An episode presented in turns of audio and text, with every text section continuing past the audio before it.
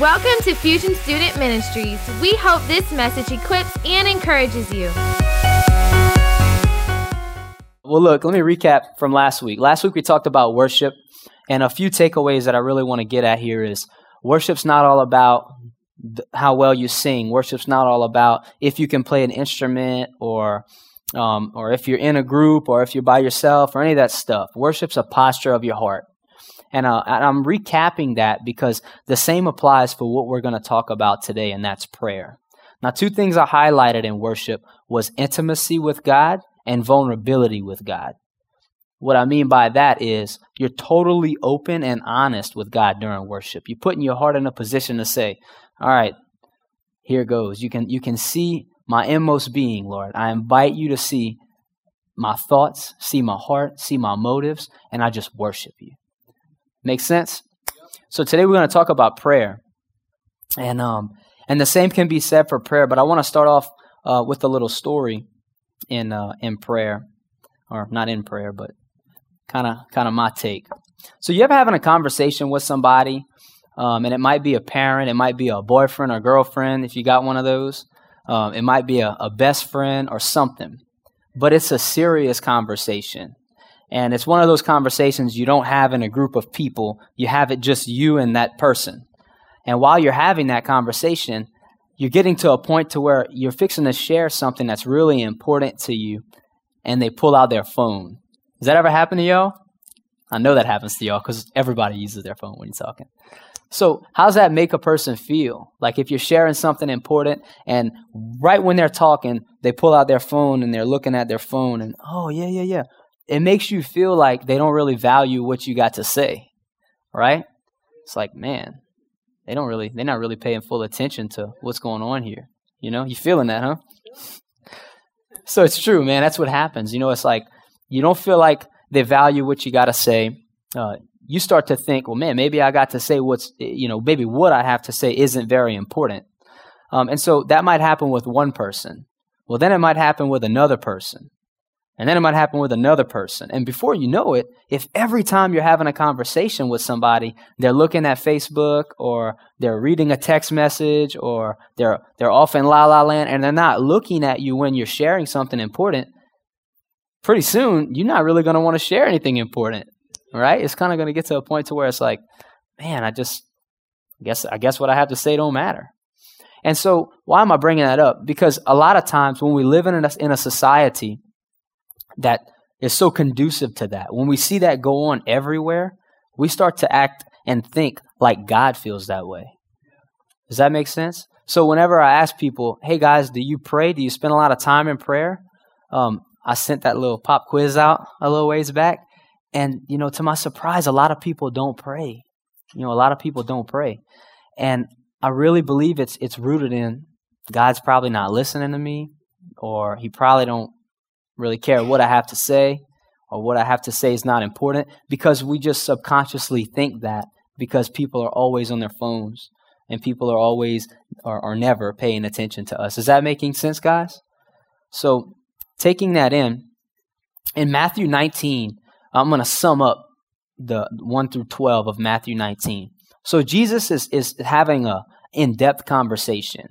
And Jesus is talking to the Pharisees. And so, as you know, the Pharisees at this time, Israel's not that big of a place, right? Israel's not as big as the United States, not even close, right? It's like, I, I don't want to be off here, but I think it's like an eighth of the size of the United States, maybe smaller than that. Um, and so there's not a lot of people, which means there aren't a lot of Pharisees. So if the Pharisees are talking to Jesus, he's talking to like the heads of the heads of the churches at this point. And so this is a serious conversation. And then he's got his disciples. So he's got the guys who are calling him out. And then, you know, they're second guessing everything Jesus does and everything Jesus says. So he's got those guys. And then he's got his disciples, the guys he's trying to teach. So he's having this conversation and they're talking about some pretty heavy topics. They're talking about, in this particular chapter, they're talking about divorce. And so the Pharisees are coming to him and they're asking him some tough questions, trying to stump him. And you could about imagine it, Jesus was human and God all at the same time, but his human qualities had to get a little frustrated at this point. I would about imagine. And so, in the midst of all this stuff, we pick up here Matthew 19, 13, these, these children run up to him, and some parents bring their kids to him. So Jesus is in an, is in an intense conversation, and these kids come up to him. In Matthew 19, uh, verse 13 through 15, the NIV reads Then little children were brought to Jesus for him to place his hands on them and pray for them. But the disciples rebuked those who brought them. Jesus said, Let the little children come to me, and do not hinder them, for the kingdom of heaven belongs to such as these. When he had placed his hands on them, he went on from there. I like in the New King James Version, um, in Mark 10:13, it says, "Then they brought little children to him, that he might touch them, but the disciples rebuked those who brought them." So look at Jesus' response here when the disciples rebuked them. It says, "But when Jesus saw it, he was greatly displeased, and said to them, Let the little children come to me, and do not forbid them, for of such is the kingdom of God. Assuredly I say to you, whoever does not receive the kingdom of God as a little child will by no means enter it. And he took them up in his arms and put his hands on them. So when I read this, I think, if we look at where Jesus was, he's in this intense conversation. He's defending the truth against his disciple, you know, he's trying to not let the Pharisees stump his disciples as the leader of his disciples. And so it's a it's a sticky situation. It's a heavy situation. And in comes this crowd of people. And Jesus emphasizes the importance on the kids above everything else. Why? Well, what they wanted was prayer. And so Jesus is prioritizing prayer above anything else in this scripture.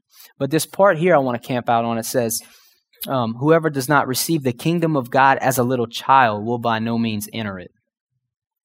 So, obviously, what Jesus is not saying here is that if you're a little child and you don't receive the kingdom of God, you missed your shot.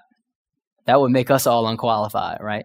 If we, that means like, man, if you don't get saved as a child, you you missed it, dude. So obviously, Jesus isn't saying that. So what is he saying?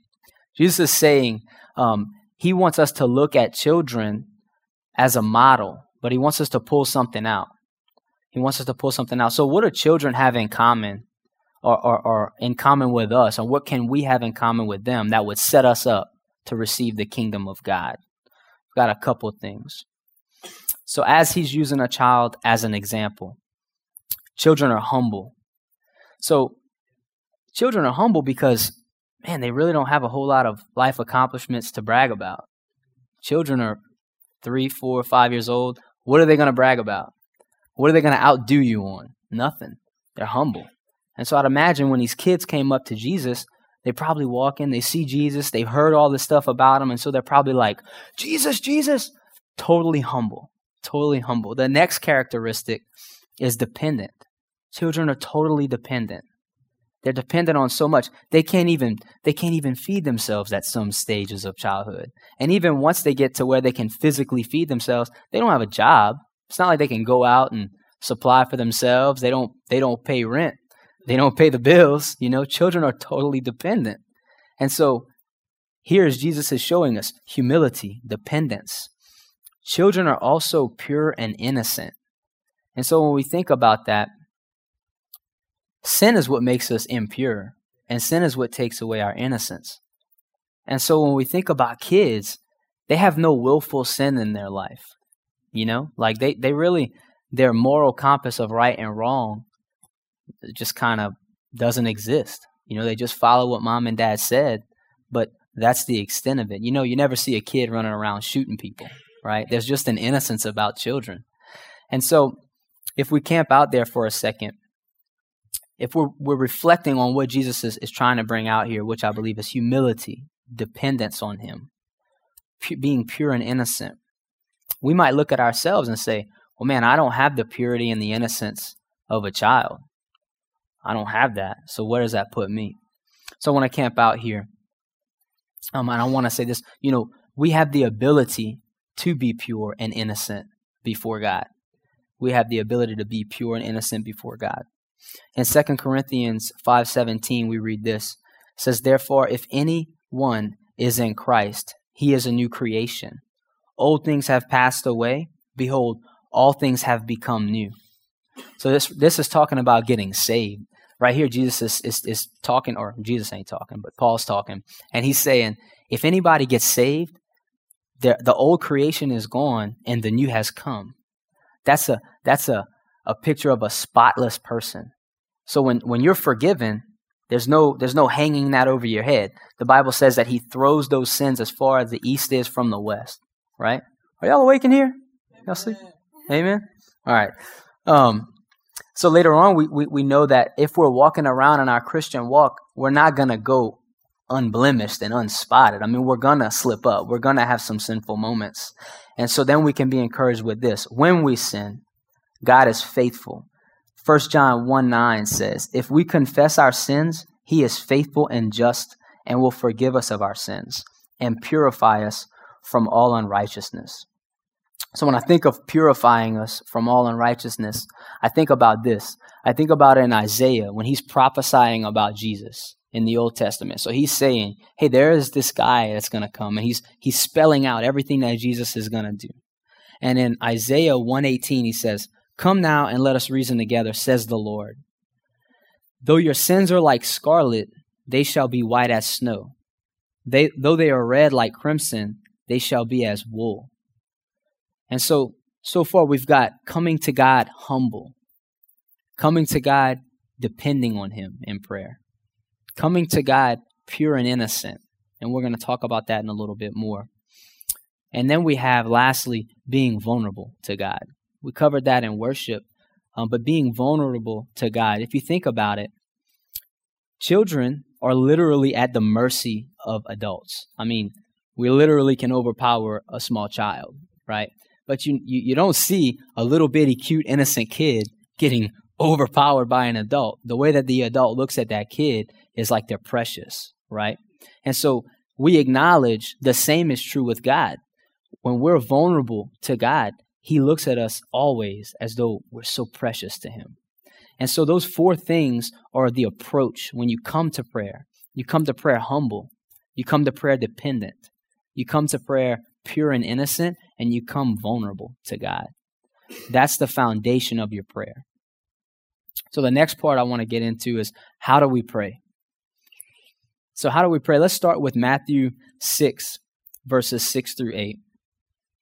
And Jesus is talking here and he says, "But you when you pray, go into your room, and when you have shut your door, pray to your Father who is in the secret place. And your Father who is in secret, who sees in secret, will reward you openly. And when you pray, do not use vain repetitions as the heathens do for they think that they will be heard for their many words. Therefore, do not be like them, for your Father knows the things you have need of before you even ask Him. So, again, it's a reoccurring theme. Jesus is addressing intimacy and prayer. I want to I want to camp out on this for a second behind closed doors. I want you to think about the conversation I was talking about earlier. Picture in your mind that you're having that conversation and um, it, you're about to get to the the punchline, so to speak. You're about to get to the point in the combo when it's like, okay, man, I guess I'll come out and say it. And as soon as you say something that you're kind of second guessing saying or not, boom, that phone comes out, right? What a what a killer. And so when we think about behind closed door situations, usually intimate things take place behind closed doors, like a heart to heart with your mom and dad. You know, like let's say it's just you and your mom or just you and your dad and you have one of those heart to heart moments. Or let's say it's you and a friend of yours and you're having just a real talk. Those don't happen in in in public right? Those don't happen in public. And so jesus is talking about he's he's getting at the intimacy behind those types of conversations so if we're not careful though we can think that well wait a minute we're not supposed to pray as a group no the carryover from that would be this Let's say you're with your family and you can have a heart to heart with mom and dad while your brothers and sisters are there, right? And that's how we are in the body of Christ. We're brothers and sisters in the body of Christ. So Jesus isn't saying, just to clarify, he's not saying you shouldn't pray in public. He's just saying that your heart needs to be right no matter where you are. Making sense? Okay. Next, like we mentioned earlier, we need some silence when we pray. We need some silence when we pray. And I'm fixing to step on some toes. So, but I'm going to read this verse first. Okay, so Hebrews 12 1 in the NIV says, Therefore, since we're surrounded by such a great cloud of witnesses, let us throw off everything that hinders and the sin that so easily entangles. Throw off everything that hinders. The New King James reads like this Therefore, since therefore we also, since we are surrounded by so great a cloud of witnesses, let us lay aside every weight and sin which so easily ensnares us. You know, whenever I was training in mixed martial arts um, real heavily, we'd do this drill and we'd put this this sandbag on and then we would tie a rope to our to the back of the sandbag to a tire. And we would do it was like sled drills is what we called it but we were kind of broke and so we used tires instead of sleds. But you would run and it would weigh you down. But man you know my top speed was probably like some of you guys speed walking when that stuff was attached to me. But the second i would take that stuff off man i could run quick.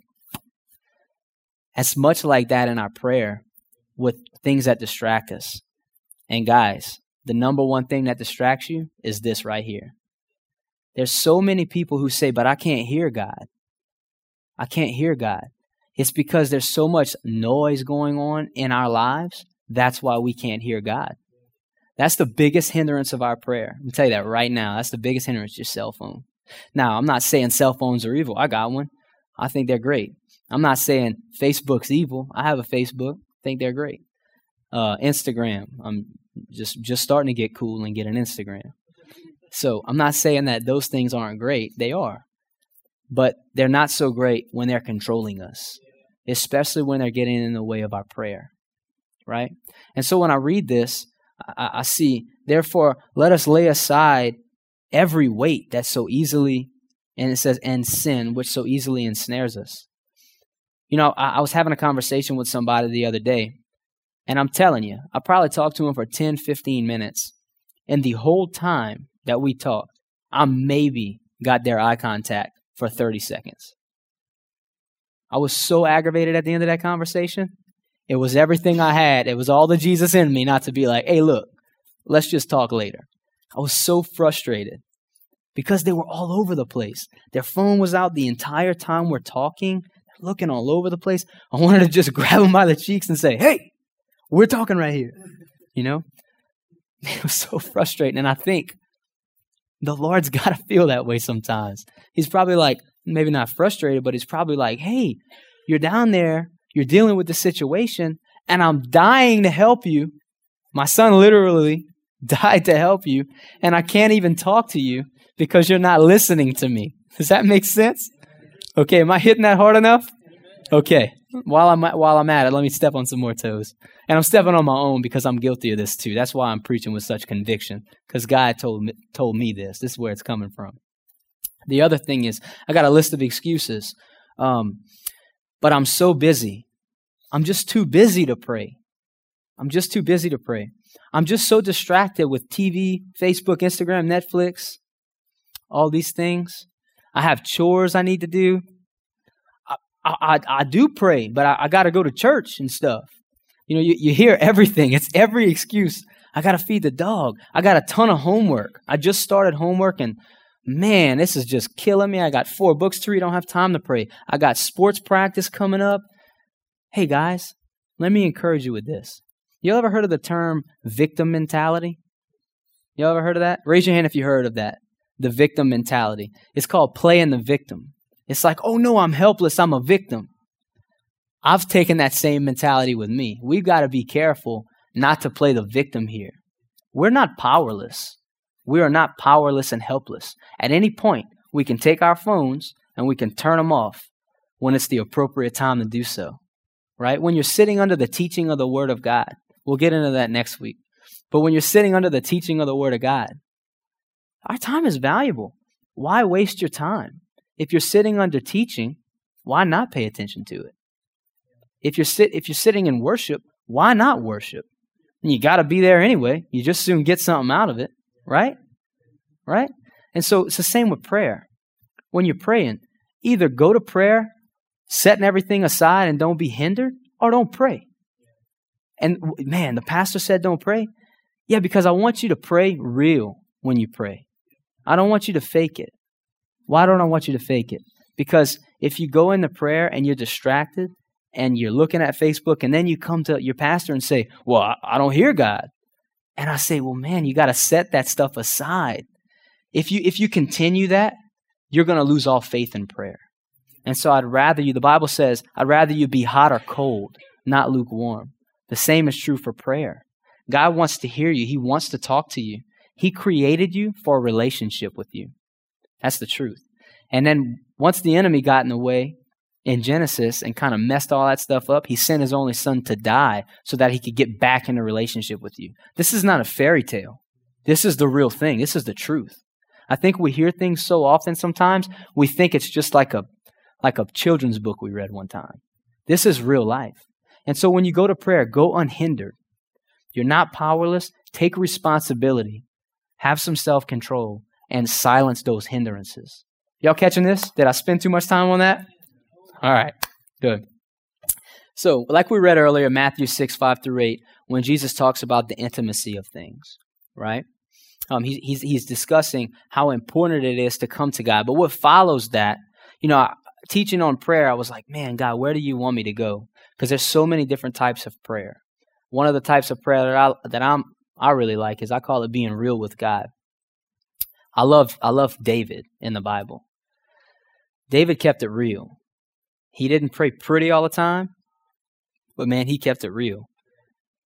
At one point, we see in one chapter, David's hollering at God, and he's saying, Lord, all of my enemies are triumphing. They're victorious. And all the people who hate you are getting off scot free with things. Meanwhile, I love you, and it seems like my world's coming down. It seems like you're nowhere to be found. He's telling God this stuff. We don't talk to God like that these days. And then later on, a few chapters later, we hear David say, Oh my God, I praise you, Lord. I love you, Lord. You're so great, God. You've delivered me from my enemy. He's praising God.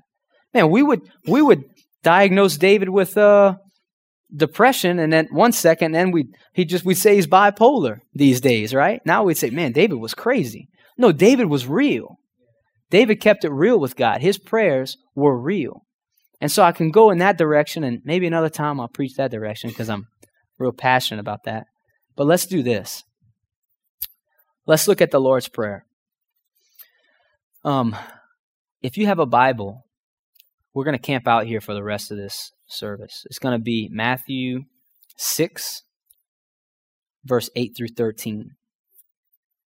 So if you have a Bible, if you're old school and you brought your Bible, I see we got some gentlemen up front with one. Uh, always encourage you to bring your Bible. Let's camp out there. Matthew 6, 13, 8 through 13. So, in the context of everything we learn, in the context of coming humble, dependent, pure and innocent, and vulnerable to God, setting aside distractions like your phones right now, setting those things aside. And we look at this. We read first in chapter 8 Therefore, do not be like them, for your Father knows the things you need, you have need of, before you ask Him. In this manner, therefore, pray. Now, before we get into this, the Lord's Prayer, before we get into the Our Father, I feel like we've heard this so much that it gets so repetitive, we could recite it with our hands tied behind our back, running in circles and our eyes closed. We could just recite this prayer. But there's so much in this prayer. And so let's take our time and just go through it. So in, the, in, in verse 9, we read, Our Father in heaven, hallowed be your name. Right here, Jesus is teaching us to describe who God is to you.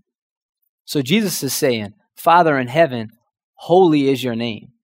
Holy is your name. So when you pray and you go to God, describe to God who He is to you. Declare to God who He is to you. This is going to do two things. It's going to shape your mind and put your mind in right perspective of who you're talking to. And it's going to encourage you because it's going to reshape your mind and tell you who you're talking to. And we'll do that together at the end of this. I'll give you some examples of that. The next verse is Your kingdom come and your will be done on earth as it is in heaven. In this verse, God is teaching you to ask Him for whatever's going on in heaven to come down in your life. That's a big deal. And if we really grasp how big of a deal that is, it'll change the way we pray. Because when we think about heaven, God's unlimited grace is in heaven. What does that mean? That means wisdom that we can't even understand. Spiritual, heavenly wisdom, not earthly wisdom. That means peace. That means joy when joy don't make sense. That means grace to do things we normally couldn't do on our own strength, right? That's the kingdom of heaven coming down. That really happens. Next, next verse, verse 11. Give us this day our daily bread. So when we read this, we know, man, what am I asking for? Bread? Absolutely not. What you're saying is, God, I could go on this day without your grace. Um, atheists go on and live their whole life without even knowing God. But if I'm going to do the things that God has set out for me to do, because He has something for you to do every day, if I'm going to accomplish those things and do those things, I need the grace of God. And so asking Him, God, give me, give me today my daily bread. God is you, you are saying, God, I need your grace to do whatever it is that you have for me to do. And then we go down to verse 12, and forgive us our debts as we forgive our debtors. So right here, to camp out a little bit more. This is oftentimes the toughest thing for us to do as as as people and as Christians, and that's to forgive people. Um, it's it's we quick to ask forgiveness, but it's hard to extend forgiveness. But right here, Jesus is teaching us an important principle.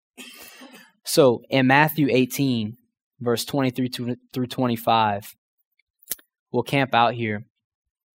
But I kind of want to give a recap there's this guy, there's this king, and he's got a servant, and the servant owed him a large debt, and he didn't have the money for it.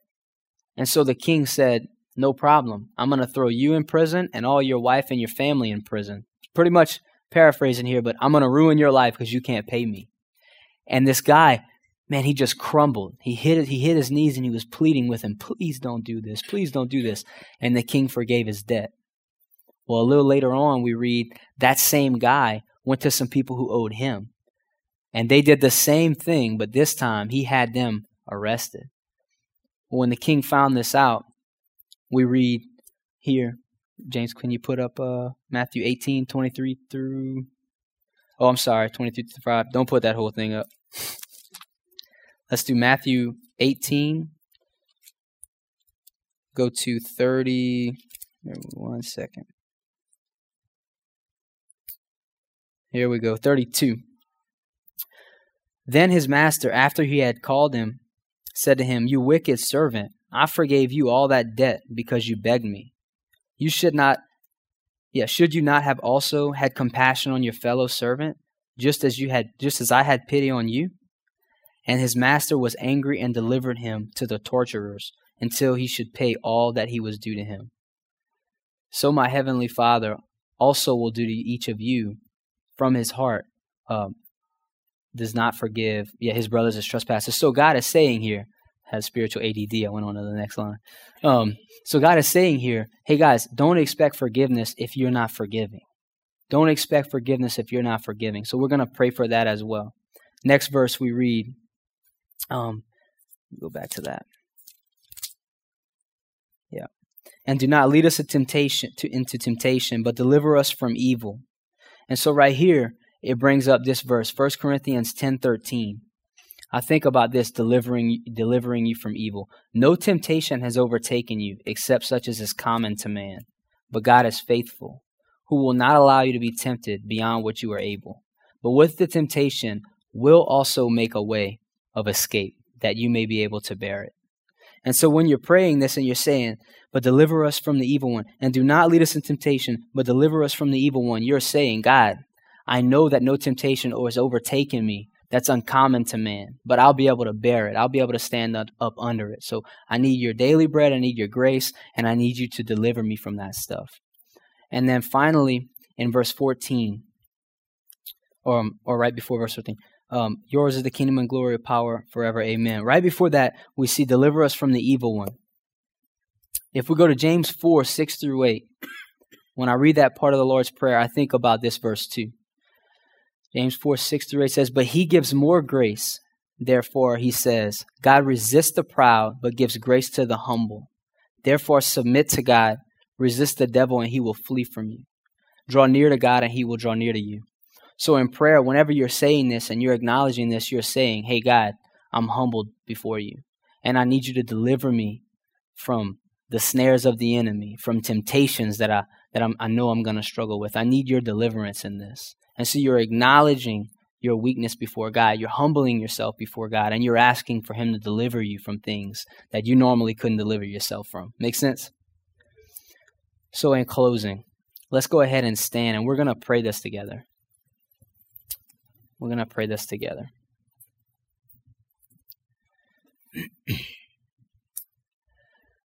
and at the end of this prayer, I just want to have some leaders come up um, to the front, and we're going to do some altar ministry.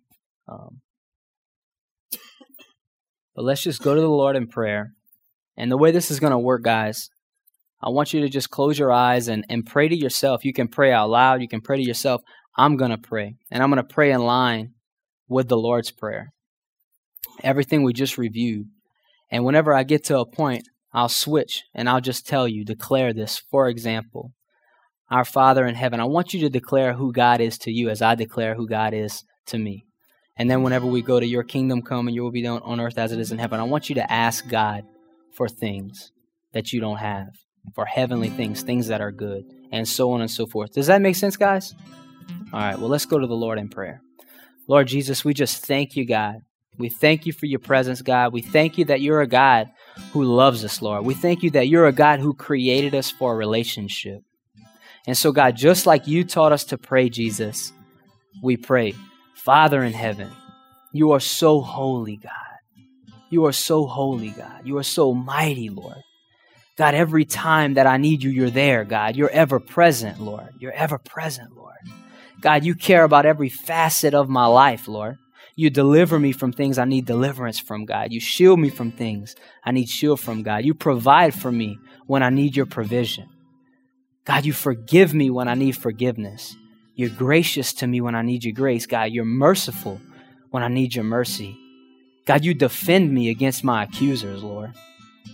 Every time I come to you, you're always faithful to meet me. Never do I come to you, God, and you're not there.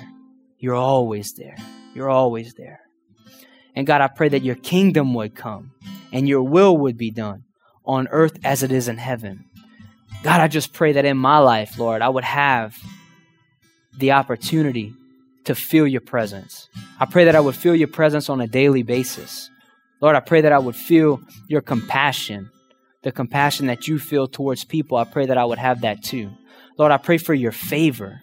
God, in heaven, all of this is so readily available. And so I ask that your kingdom would come on earth as it is in heaven.